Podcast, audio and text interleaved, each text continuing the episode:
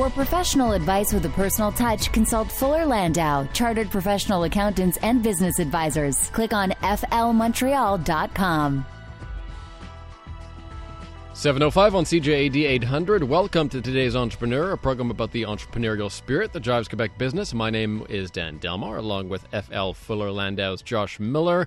Welcome back, Josh. Hello, Dan. So another year. Uh, my God, I'm losing track. I think we're in our sixth year at least. We, you know, we started in December 2009, so you wow. know we're yeah, call it six. How was your uh, How was your break? Break was great. You know, is it is it too late for Happy New Year's now? You know, we're the 25th. It's like uh, everybody's into it a few weeks already. Some people are still cursing and and getting ready for their taxes and all this government stuff that's coming around. So mm-hmm. we'll just move on from there. Well, well, uh, it's glad to be back, and um, so we we're going to have a pretty interesting uh, couple of guests coming up on the program. Uh, we're going to talk to Jenviev and Denzil of uh, the People Connect app, and uh, so it's our first technology um, topic in a while, so that should mm-hmm. be fun. And uh, but first, as usual, we'll chat about just some entrepreneurial news making headlines right now, and let's begin with department stores, which have come up a lot in the program. I mean, department stores used to be not not only uh, you know um, uh, a strong area in retail, but they were they were the area in retail just a few decades ago, right? I mean, they were really the marquee stores, Sears, the Bay, um, but Sears is, uh, cutting back again. It's uh, Sears is uh, everybody. Certainly, people that sell to Sears, they're all super frightened. People that go into the store. I mean, the, the reality is, I haven't been to a Sears location in, in quite a bit. Uh, maybe used to buy some of the catalog, but I just don't know what the appeal is to Sears. The the Bay seems to have done a lot of things and turned things around and and whatever nature. Uh, Sears uh, much less so. So what are they relying on? What are all these a lot of these big box uh, stores and these department stores? They have very smartly over many many decades purchase or own a lot of their real estate. So when retail is tanking, what are they doing to prop up their dollars and their revenues and their bottom line? They're selling off real estate, they're selling off property just so that they don't keep bleeding on the operation side. It doesn't mean they're getting better. It just means that they're giving them more of a chance or more of a time frame so that they can try and get better. They can try, try and uh, change their merchandising or appeal to the public. Um, Sears you know, you, you, hear, you know, the stories of Target that came in and left, but they're they're certainly have a good business model south of the border. Uh, the Bay, as you know, Simons is you know a local one seems to be doing okay.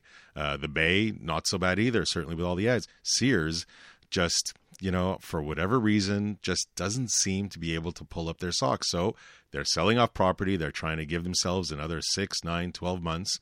But if you're selling to them and you're trying to get financing for it, not so easy because all the financiers and the bankers, they know that it's not the rosiest picture. And over at the Hudson's Bay Company, they're making some moves too, and they're buying, they're going online really and buying an online retailer. Well, that, that's you know we we've spoken a few times, Dan, about you know the the bricks and mortar versus the online, and you can't you know we found that that many retailers, many people selling their their goods and their wares actually like both sides of it. Actually say, you know what, there's markets out there for both sides. It's not you can't just be online because people do want to look and see and feel and touch. Uh, and you can't just be bricks and mortar because there's so much opportunity and so many people out there sitting on their phones, sitting on their devices, uh, as we'll hear later with, with People Connect, and and they're just buying and using their phone to to do everything. So for them to actually ex- expand their distribution channel, which is really what it is. It's all about distribution channels. Uh, it's it, it's a good move. Listen, the, if they couldn't do it themselves and they they need to expand further, then finding an online distribution channel that already works uh, is a good idea. Speaking of uh, distribution, uh, tell us about uh, this uh, multi-million dollar tea brand that we've never heard of, and this is a pretty interesting play, uh, piece in the Globe and Mail about uh, the um, the underside or the, the, the back room to this you know exploding business. It's called Tea Leaves, Dan, and Tea Leaves that's based on the West Coast uh, is essentially you've never heard of them. Uh, they're not a David's Tea. They're not a Teavana. They're they're not out there. They're not doing the whatever other teas that are in the the, the coffee shops. Uh, they're doing wholesale. They're selling to high end hotels and and people that are uh, or companies that are selling their or providing teas to their customers. They're doing it very well packaged. Uh, they're doing it high level, high end, good tasting, but they're doing it wholesale, so they don't have to so much rely on retail. Now, that being said, they do like their retail locations because it does emphasize and uh, or it does kind of help build the brand. Now, what they're realizing is, hey, we're selling our wholesale to all these customers. The customers uh, of their customers, so let's say hotel guests of the of the hotels that are using tea leaves, are saying, hey, this is great tea. Where can I get it? So they're finding a little bit of demand through the B to B to B, and uh, and then hence it's saying, okay, we realize there's a demand. Now let's try capitalize on it. Let's we already have a store or two. Maybe it's time to go out and buy and build some more. We were talking about big retailers uh, earlier. IKEA, uh, they're expanding in Canada. They expanded here in Montreal uh, a little while ago. Um, what do you think? Uh, what are they doing right? How, how, how, come sort of those big retailers are working and the department stores aren't? It's interesting. You know, the uh, IKEA has has somehow found the right model, the right the right mix of a bang for the buck, if you will. It's not necessarily the highest end furniture, although they do make some pretty good stuff. You do have to build it yourself. Uh, I don't I don't know if they're if the store they're building in Halifax comes with a huge set of instructions, and if they'll be left with pieces at the end. Uh, but uh, but certainly there's a huge demand for it. I mean, anybody that walks into the IKEA store here in Montreal it's a madhouse. I mean, to find parking to go, they're doing something right. They're they're appealing. It's the right bang for the buck. As I said before, it's the right merchandising. It's not a crazy high level price point. Uh, it's you know you can buy stuff that is that is very user friendly. That is that that's just everything everyday things that people need, and they're just recognizing it. Not only that, but they change. They evolve with the market. They know, they understand and they're keeping an eye on the needs of the house and the needs of the home and, and of course the needs of the office uh, and they're they're changing with the times and I, I think that is that's kudos to them. That's kudos to their their their marketing, their their research, uh, and they just seem to do it well to the point that in any market that they tend to go into, it's these monster stores that just get filled with people. Speaking of adapting quickly, uh, you know, in fast food, uh, there's always new items coming up, uh, seasonal items, but there's a, a, new fast food chain called Freshii, bit of a healthier angle there. And they don't just, just have sort of new items coming in here and there. They really revamp their menu all year long, and they they they, cha- they change it up almost completely. And uh, they seem to be exploding lately. Well, Freshii Freshii's been around uh, a long time. Uh, they're they're not. I don't even know if there are actually any stores here uh, in Quebec. I haven't really seen too many or any. I don't know if you have, Dan, um, but they're, they're definitely there. They're across Canada, and they are strictly focusing on health food. Now, that there's there's many many fast food type places that are trying to be healthy and you know the McDonald's of the world tries to have their salad and and all that but they're they're really focusing on this but even more importantly and I think you hit it Dan and a little bit with IKEA too they change with the times, but they don't change every three years. They don't wait for this massive change and and and these these huge opportunities and wait and plan 12, 18 months out. They are on the move all the time, nimble. And that's you know when you're a smaller company and you don't have you know so many thousand doors to change all at once even though there's there's some people that say that could be easy too it is easy for them to change and when they're focused focused on what is actually happening in the market, research out there, talking to people, and making those changes every six months, I believe the article read, then they're going to stay relevant. Finally, um, I'd like to, to give a shout out to Quebec's own Dubuc Motors. They were in the news recently because they are they're crowdfunding, and this is a this is an electric supercar. I remember interviewing the co-founder of this company uh, last year. Very interesting. They're really um, they they're they're really trying hard to produce a, a beautiful Quebec-made electric supercar. Tesla has a sedan. Tesla's coming out with an SUV. Uh, Tesla doesn't have necessarily the sports car. Yet there's a lot of people out there that are driving Teslas, uh, and that I have no doubt there are people out there that would like a sports model. And if Tesla's not doing it, there's a void in the market. And and and Dubuc realizes this void. Thankfully, has some money to spare and and can, and can put in the million dollars for development, uh, but recognizes there's a need in the market and is willing to go out and make it happen. Jenviev Azzolin and Denzil D'Sa of the People Connect app are our profile this evening. They are coming up next on today's Entrepreneur. For professional advice with a personal touch, consult Fuller Landau, chartered professional accountants and business advisors. Click on flmontreal.com. Inspiring stories from outstanding business people. Dan Delmar and FL Fuller Landau's Josh Miller with you for today's entrepreneur. And this evening, let's welcome our guests, Jenviev Azzolin and Denzil D'Sa of People Connect. It's an app. Guys, welcome to CJAD. Thank you. Thank you for having us. Thank you so much for having us. No problem. So, first question, really simple. Tell us about yourselves and about uh, about People Connect. Um, all right, so Denzil and I are the co-founders of People Connect, and uh, People Connect is basically a mobile software that lets you continue your smartphone conversations on all your other devices. So you can essentially, you know, text message from your computer, or when you receive a call, it can ring on all of your devices. Very similar to what Apple has done with iMessage continuity, but specifically built for Android smartphones, and then you can just connect and continue on any device. Now, this is something that. Uh, came out of where? I guess where did the idea come from? Because you've been doing this for several years now. Well, um, we used to work together in a different life, and um, we actually saw how important um, smartphones have become in everybody's lives, and especially ourselves. We considered ourselves uh, smartphone addicts, and um, we realized the power of it when we were at work and we forgot our, our, our phone at home, and we jumped in our car and we did 45 minutes of traffic just to go pick it up because it was that important. And when we saw that kind of motivation, it's really what started getting the wheels turning, and uh, that's the birth of the original idea came from that. Now you were you were both working at another location, another place. You both had jobs. What, what what point did you say, you know what, I'm quitting the job and we're starting we're starting this? Um, I think it was a couple of factors that came together. Um, the first one was we had this idea. We noticed that, like Denzil was mentioning, the motivation is really strong, and then we're surrounded by screens throughout our day from our computer to our tablet to our smartphone to our TV screen, and we felt like there should really be an integration of that smartphone experience. Um, and then we started doing research, and we really felt like the the motivation was so compelling and so mass scale, not only in North America but also in developing markets in Europe. We felt like this was really an idea worth pursuing. So after some research, some validation, some initial alpha and beta testing, we decided to uh, go all in and, and quit our day jobs. So you did you what do you know about programming? Were you, were you programming this? Did you did you have to look elsewhere to program your skill set? Was did it did it really move towards what you were going to do, or did you have to look elsewhere? Well, um, we had diverse uh, backgrounds, and for me, I'm a bit of a tech geek, so I had a good understanding on that side. I've had done some development work for the previous employer that I had.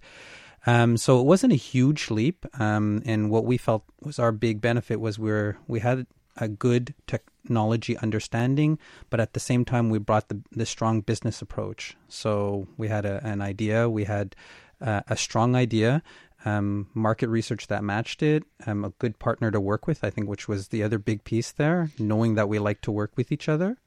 Um, and then we we had to just find some other resources to help um, from up the team and be able to launch this. Did you put together kind of a formal business plan when you were starting this out, or was it let's build a product and then we'll figure it out from there?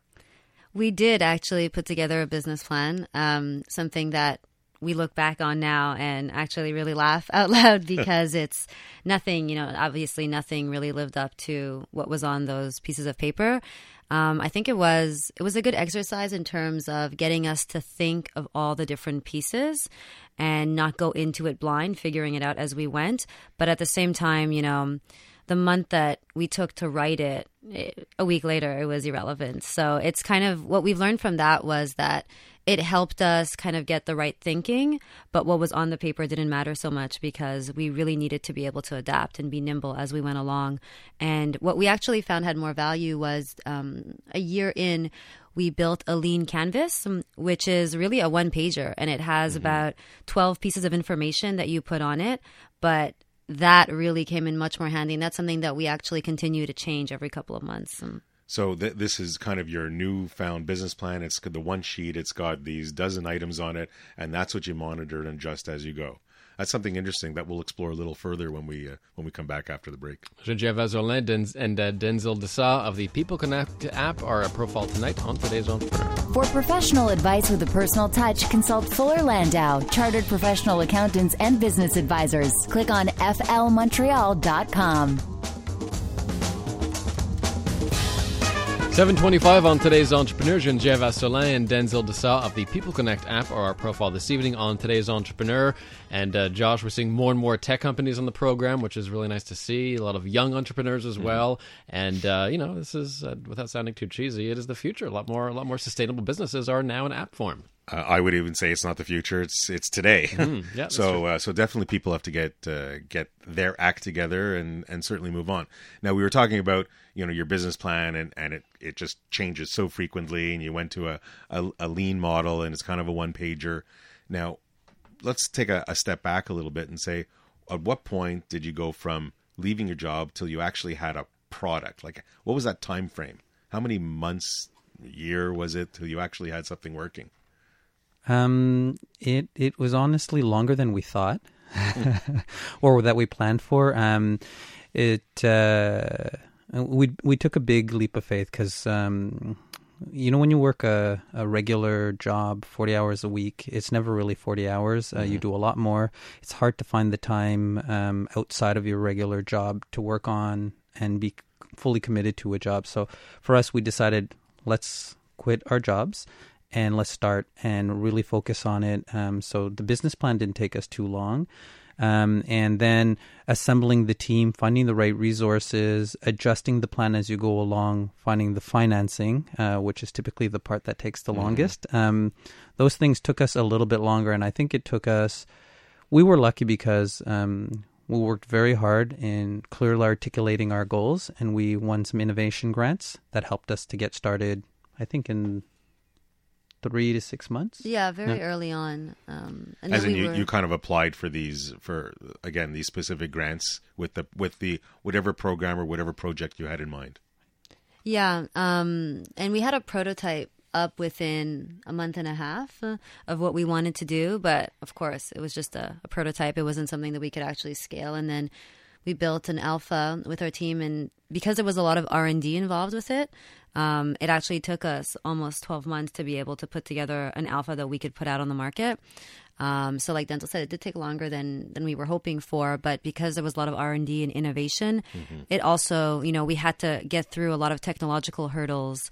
Um, and also finding the right resources to be able to build it because at the time everybody would tell us oh you know what you guys want to do it's impossible it's just not it's not feasible Literally. Literally people lots of people said it was impossible, so we just moved on to the next conversation because we needed to find people who could believe it could be done. That's the first hurdle, right? And So does that mean because you talked about certainly one of the hurdles is financing because if you're quitting your job and you don't have any revenue coming in uh, and you got to build this model and and possibly with with some employees or some some outsourcing, you need some money to do it. So where did you? I mean, you, you mentioned you got some grants that that you applied for, but so where did the kind of the money come from? Was it your own money, love money, banks?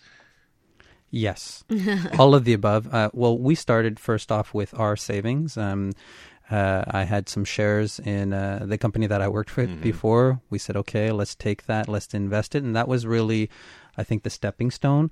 Then we um, we started to look at what programs that the government had, um, and that's where we found some of these grants. And then we we turned to Love Money as well. We we we talked to our uh, our network, and we were lucky because we had a very supportive network, and um, we were able to use uh, that to help us raise the financing we needed to get going. being a being a tech company, and we always hear about crowdfunding. Did was that part? Was that a thought process? And did you decide, you know, to try it, or did you specifically decide you didn't want to go that route? Um, so we made the conscious decision not to go that route. Um, I think it's great what you're able to do with crowdfunding, and it, it's especially applicable in certain industries. You know, especially when you have um, a physical product, something that people want to receive in the mail or that they can purchase eventually at a store. I think that it has a lot of value. With what we were doing, we looked at it. We, you know, looked at how we would do it, what would be our best path to do it, and we didn't feel like it was the strongest route and the fastest route to get us to capital.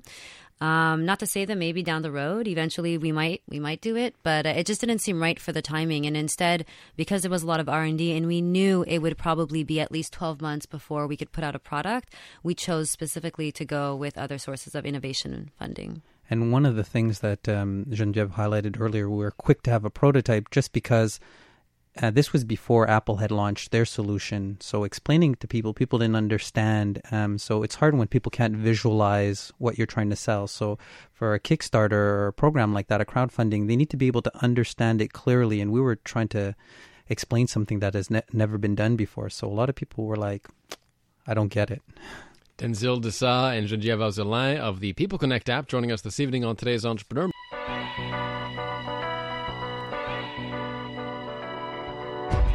For professional advice with a personal touch, consult Fuller Landau, Chartered Professional Accountants and Business Advisors. Click on flmontreal.com.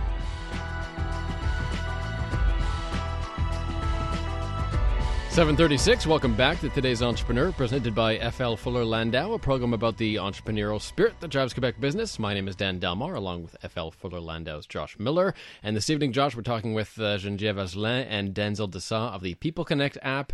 And uh, pretty interesting. Um, these guys uh, are, are, based here and have been pretty much everywhere. Uh, Vegas, uh, you getting highlighted by some major uh, tech news outlets like like TechCrunch. Uh, could you could you maybe just talk a bit about your experience uh, getting involved in the tech community in the states? Yeah, it's been quite a learning experience for us as well. Um, so we decided to originally launch People Connect, the beta version, at TechCrunch Disrupt in San Francisco. So that was our first major public release, um, and we actually um, people were demonstrating their, their new products there, and we were one of the demo tables, and uh, the audience could vote. For those that don't know what TechCrunch Disrupt is, oh, yeah. uh, so TechCrunch Disrupt, TechCrunch is uh, one of the big tech magazines uh, based out of San Francisco, and they typically cover a lot of the new tech startups as well as big companies like Facebook and Google. Um, and then they organize twice a year, once in San Francisco, once in New York, a big conference where they invite new technology startups to showcase their wares. Um, so we were one of the companies that was there demonstrating People Connect for the very first time, and the audience could vote, and we actually won the most audience votes at this show. And so because of that, um, and then you combine the fact that they bring in all their media to, to walk around and test out the products, it kind of got us, um, you know, our first coverage and put out there into the universe that we're building this, and this has the potential to be something big. Um, shortly thereafter, we with the beta testers that we were able to gather from the show we were then able to build up the full product of people connect to be able to fully release it at south by southwest which is another huge conference that takes place in austin texas. Um, this one's even bigger because it's not only for startups it actually combines everybody in the interactive world so any new kind of tech media. Um, it also brings in the film world and then music, so it's really big. Um, and we decided to actually launch People Connect there um, for the first time. Now, now you're you're this little company, and there's this huge trade show. How, how do how do you get people to notice you? Well, I think one of the things uh, for Jenviev and myself uh, that we appreciate is that going from a big organization where we worked before, going to a smaller organization which really needs our two approvals, was was uh, amazing because we could do some really um, I get out there things. Um, so we really challenged ourselves on always making sure that it comes home with our key messages, but doing things that were bold and different. And uh, like we were joking around uh, off air, um, there were times that we got in trouble, but you know you got to push those limits, um, and and that's I guess the the key way of being able to stand out. Can you give an example of one of the one of the ways where you're able to stand out that people could kind of see that you're around amongst the the myriad of, of, of kiosks that were there? Well, there there's a couple of things. Uh, I I think for me, my two favorites are um, at South by Southwest. This show is famous for lineups like that are just unbelievable hour two hour lineups and um, uh, off program concerts by Kanye West or uh, Beyonce showing up. Um, and knowing that when we went to the show, we said, how can we really have an impact for, for people to want to download and use us right away? Just because there's just so much noise at that show. And we came up with the idea of a line waiting service. So if you downloaded People Connect to your phone, we had a, um, a team of about 30 people uh, available on the street who could go and wait in line for you. So you message them in the app. We'd send, would dispatch someone to go wait in line for you, and uh, you could have your dinner. And then when the line started moving, you'd get a message back from that line waiter. You go to the venue, hop into the line, exchange places, and it was always one for one, so it was fair for everyone else who was waiting in the line. Meanwhile, those people, while they waited, our line waiters were advertising to everyone else in the line because they had a captivated audience of people going standing in line for an hour, and then um, you know, it really it really resonated. People were like, "Oh my gosh, this is almost like a no brainer. I can't believe it didn't exist before." Um, so for for us, that was one of the big success we even got approached, I think, to spin off another business for professional line waiters for, for various different events. But yeah, no, it was great in terms of having that incentive for downloading and using the product right then and there versus, you know, you hear about so many new tech startups while you're at the show, then you have to remember about it later on when you go back to your hotel room or when you get back home. This was really an incentive to do it right now. Yeah. And the other one that I was going to mention is uh, this was actually Jenviev's idea. I loved it. It was a mobile booth. So on the trade show floor, you have booths, mm-hmm. but not everybody goes into the trade show. So we um, paid $150 for a styrofoam um, plastic booth that uh, an intern from our team wore with a window space and we put it outside in the street where people were walking and we talked about what we did and we offered our line waiting service and uh, i think there must have been 10, 15 marketing magazines that covered us just because of the bold idea. Um, it's it sounds like you know, and you're doing this all internally. All your marketing ideas are really coming from yourselves, right? Yeah, us and our team, exactly. So now, now you mentioned your team, so that that's an important aspect, of course, with any business, and maybe in the startup it was just the two of you, but over time you you built you built people around you, built a team around you. Was it difficult to find people? How did you find them? I mean, it's always difficult to find the right kind of people. There's lots of people that want to get in. You know, startups are young and sexy, and lots of people suddenly want to jump into a startup. Um, but they're also really hard and really challenging, and there's a lot of weight on each and every person's shoulders that joins a startup. So it does take the right kind of person. Um, over the years, we've actually developed pretty detailed way of how we go out and recruit people. Um, it's typically through recommendations, people that we know, but even if it's not, um, when we meet somebody for the first time, we essentially only talk about their drive, their motivations, where they see themselves. It's much more of a personal conversation versus a professional technical conversation. So you don't really check more their character and fit before you check their knowledge and other assets. Exactly. I mean, we're of the opinion that a lot of the technical knowledge can be learned and gained, but if you're not of the same opinion and the same motivation that, you know, you're going to get this done and we're going to be a team and we're going to work together and anything can happen, um, then it's not going to be the right fit and that can't change. So yeah. I think it's great, and I, I, know we've heard it with many entrepreneurs that more and more, certainly in the last number of shows versus when we first started, it's hiring more for fit and character than actual knowledge that you know you have to have. But the fit, the fit is even more important. Now, just just before we kind of get to to the end of, of this segment, um, you're in the technology game. Technology changes so rapidly has it changed has you know in the in the few years that you've been around has it changed enough that you kind of had to make any drastic changes to your to your software? Um, yes, absolutely. I think uh, the the game of technology is that it's in constant motion, and um, nobody is exactly sure on the path that it's going to take. Um, so there's a constant flow of adjustment. Um, there's some ideas we had early on that we had to put to the to the sidelines. Um, some that we thought of, but we didn't think that were that important that have become important.